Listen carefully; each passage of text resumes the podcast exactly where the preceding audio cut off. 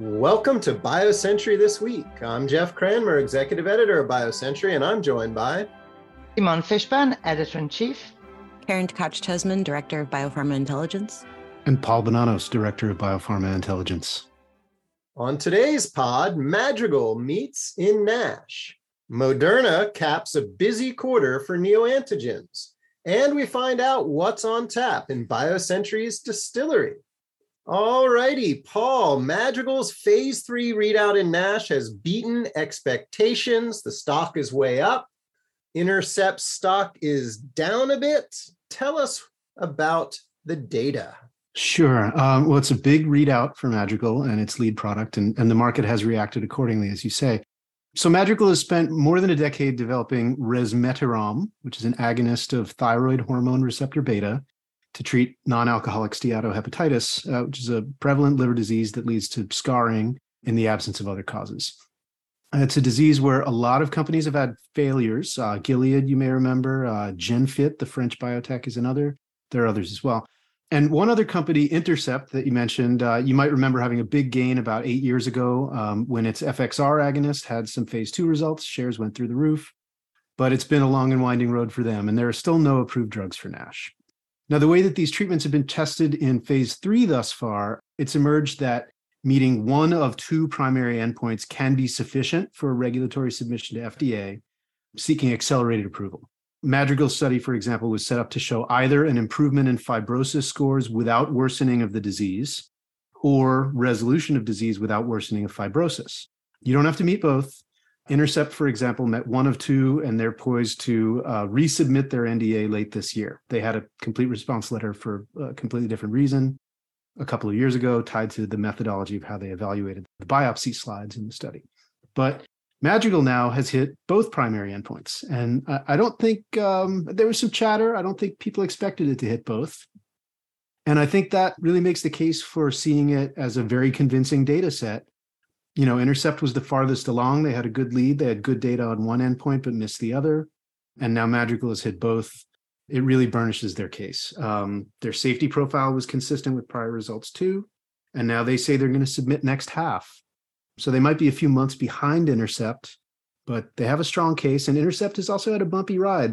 They have had new phase three results in September uh, in NASH patients with compensated cirrhosis, where they missed the primary endpoint and they said that that's unrelated to the resubmission but it doesn't exactly inspire confidence in the product and you know we'd have to see how it shakes out in real world use anyway so madrigal has also started a trial in cirrhotic patients that may serve as a confirmatory trial if they wind up getting accelerated approval Paul, I think it's really significant because, I mean, NASH has been one of these diseases that's been really, really hard to crack. It's a huge indication, a huge market. Um, you've positioned this and discussed it in, in very much in light of the intercept data. First of all, I would think there's plenty of room for multiple products on the market in this indication. And, you know, sometimes I've heard people say that it's actually helpful for them when their competitors even break through. It sort of makes that, it kind of de risks the indication. Um, and I, I sort of wonder whether you think that this might be a watershed moment for Nash. If this one really makes it on, investors went in and then they kind of tiptoed back. Is there anything that you can see translating more broadly from this result? Well, I, I think as we've written before, um, you know, I, I think a lot of people think Nash will be treated in combinations anyway. And it's possible that an FXR agonist and a THR beta will be used in combination. For example, there is a company, Terns, that's in phase two right now, testing a THR beta both as monotherapy and in combination with its own FXR. So it's possible both mechanisms uh, may work synergistically and and may improve uh, outcomes for NASH patients as well. So, Paul, as we talked about, there've been a bunch of stumbles some by intercept, some by others along the way. This has been a very hard field. What did Madrigal do right? Is it that their biology or their technology behind it is better? Is it a clinical design or was it, I don't know, the luck of the draw? How, how, how do you look at that? Well, I, I think uh, one of the two, uh, th- this study had only one primary endpoint at one point, and they sort of promoted uh, the other to a co primary endpoint. So that is one thing that they did right. So they had fairly stringent uh, inclusion criteria and required three metabolic risk factors to be eligible for screening. And they, they had a fairly broad set of fibrosis stages where they were enrolling patients. And what's interesting also about this is that they said that uh, in the subgroups that they looked at across stages, resmetirom met the endpoint regardless of stage. So it can treat earlier stage patients at risk of progression. And then the stage four patients with cirrhosis will be evaluated in that separate trial too, which could serve as confirmatory for all this. So tell us the next steps. What should we be looking out for? Well, there are more results coming down the line. Like I said, Terns is one other company um, with a THR beta. There's another Viking, and both of them uh, are anticipating phase two results down the line. Both of them have posted double digit gains today, by the way. So that's a, a rising tide for a couple other boats. And then we'll see what happens with Intercept and we'll see what happens with Madrigal as far as gaining approval. I sure do like Madrigal's case for gaining accelerated approval on today's data package, though. All right. And uh, that stock move north of 200%, bringing them to a more than uh, $3.5 billion market cap. So good news all around for Madrigal and for the NASH field. It was a busy fourth quarter for neoantigens. We had a string of readouts capped by last week's phase 2b data from Moderna and Merck for Moderna's personalized neoantigen cancer vaccine in combination with Keytruda. And that set the stage for Karen's third part of her three part analysis of the field. Karen, Moderna stock up double digits, but the readout wasn't without some controversy. What went down last week? Well, so this was very eagerly anticipated data. Um, it was sort of previewed in October when uh, Merck and Moderna expanded their deal for this program and said that data would be coming in the fourth quarter. And it did come. And so, what the companies were looking for here, and, and this is something that we outlined in sort of the first part of the neoantigens landscape analysis, was a reduction of risk of recurrence in recently resected disease. And this is an area where, so for the neoantigen field, which is a, field where you're targeting tumor specific antigens, uh, often mutations, um, and, and often personalized, as is the case here, that arise in the tumor with a vaccine, there's the question of what is the setting that these types of therapies will do best in? And in uh, one of the emerging threads that we're seeing in the field is that some of the bigger players and Moderna and BioNTech are placing bets on the sort of low tumor burden setting. So a recently resected tumor. And what you're looking to do is prevent recurrence. And so Moderna and Merck announced that their combination of their mRNA neoantigen vaccine plus Keytruda reduced the risk of recurrence or death by 44% compared with Keytruda alone. And this was, you know, people were really looking for this because it's the first randomized control trial for the neoantigen space, I think for the cancer vaccine space, at least for mRNA, you know, more broadly. But the sort of wrinkle on it was that they reported a, a one sided p value of uh, 0.0266. Um, and some industry observers said the, the kind of language that was used in the press release is normally reserved for sort of traditional two sided p values. I got a chance to speak with Moderna about this, and they said, you know, for phase two decision making, they routinely power their analyses for one sided p values because it allows you to assess upside in smaller populations. So there was a, a bit of, you know, chatter around that certainly the the p value in the analysis they said was pre-specified and it was what they decided they needed to see for decision making to move this forward, which they plan to do. Karen, just first of all, for our listeners, just give us a quick overview of one sided versus two sided p values. But secondly, I know you've done this is now the third of three neoantigen overviews. How do you feel like this data fit into where neoantigen, let's call it technology rather than the field, is going? Sure. So, very briefly, a one sided p value evaluates the hypothesis that the combination, in this case, is better than monotherapy, uh, but doesn't consider the possibility that it might be worse. So a two-sided p-value would account for that possibility. Uh, but looking at you know the neoantigen technology space more broadly, it seems like it's at a moment where um, you know before we've been following this space. Uh, I, I've been paying attention closely since at least 2017, and we're getting to a place where now clinical readouts are going to be coming out, I think, more frequently. Um, before they were sort of in dribs and drabs. As I mentioned, that the, one of the big questions is around the disease setting. Is this technology going to be best positioned for that uh, sort of recently resected low tumor burden disease? Or in the case, you know, I think Nouscom is going after like a Lynch syndrome, sort of high risk disease interception setting. But there are companies that are staking bets on the sort of bulkier tumors, unresectable tumors. And we saw some data uh, from them this quarter as well. One I would highlight is Geneos. They're an Inovio spinout. Their modality is DNA. So they encode their neoantigens that way. And they had some promising signals in unresectable um, or metastatic second line hepatocellular carcinoma that they presented at SITC. So that whole, you know, low versus high bulk tumor is is a thread to watch. And then on the cell therapy side, there's a wave of companies going after neoantigens with specifically targeted uh, TCR cell therapies.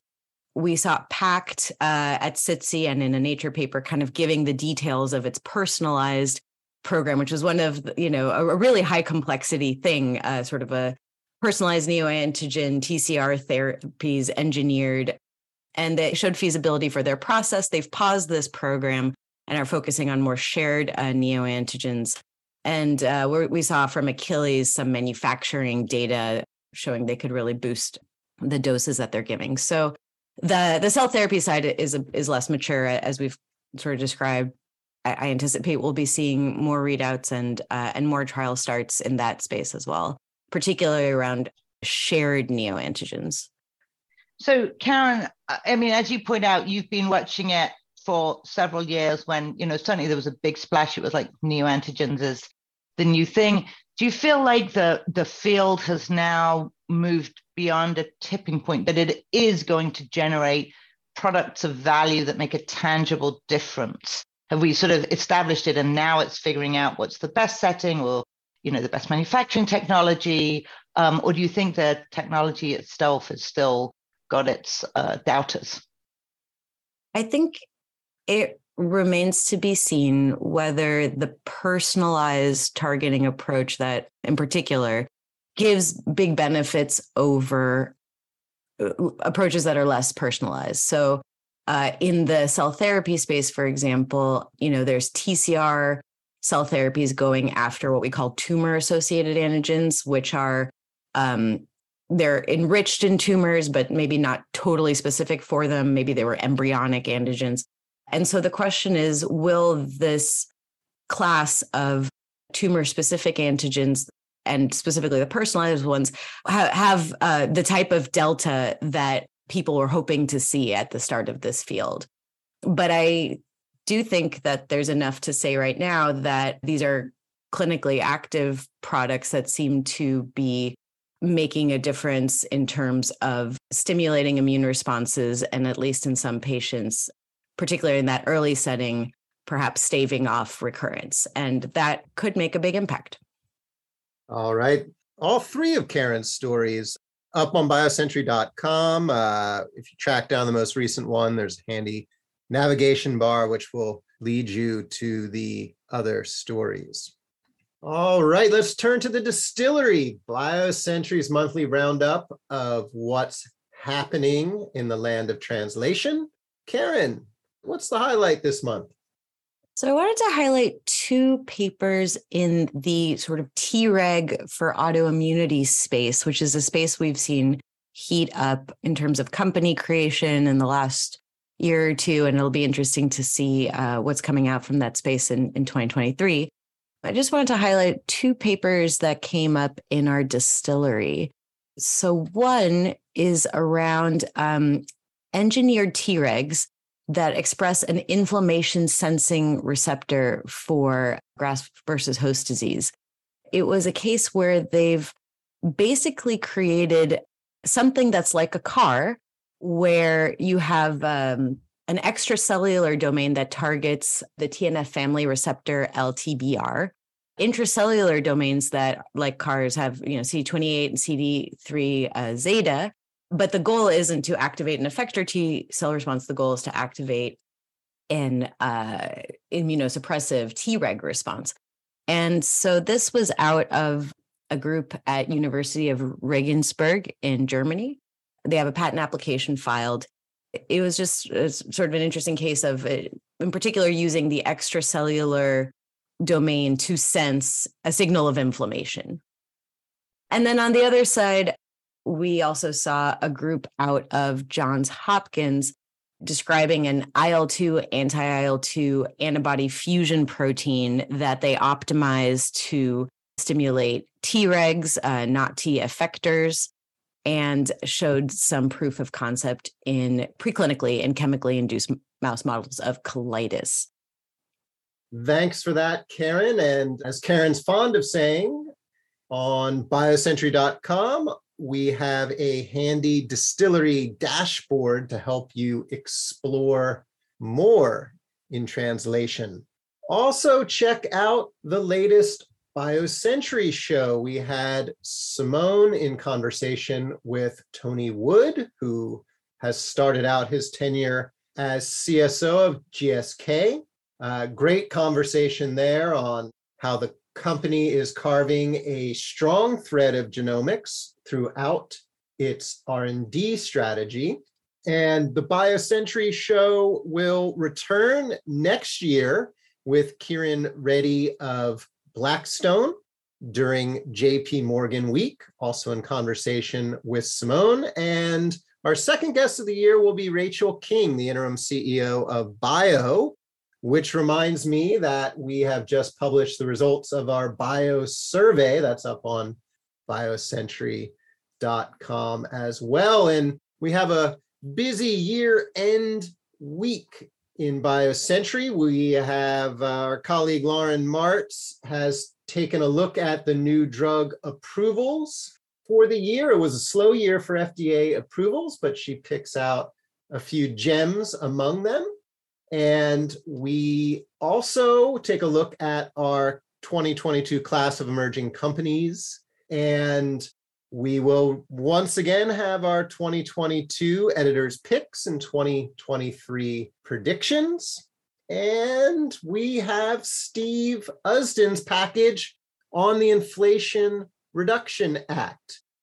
While I like to think everything we do is must read, this one is really essential reading, whether you're a big pharma, a small biotech, whether you're based in Asia, based in Europe, the IRA is going to affect your company. And so Steve did the legwork.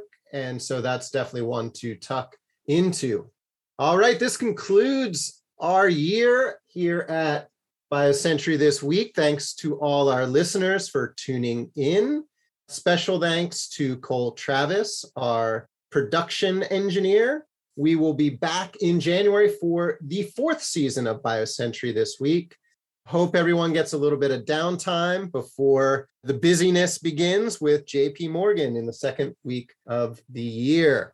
All of BioCentury's podcasts are available on Spotify, Stitcher, Apple, and Google. Our friends at Kendall Square Orchestra provides the music for our podcast. The group connects science and technology professionals and other members of the greater Boston community to collaborate, innovate, and inspire through music while supporting causes related to healthcare and education. Thanks for tuning in and a Happy New Year.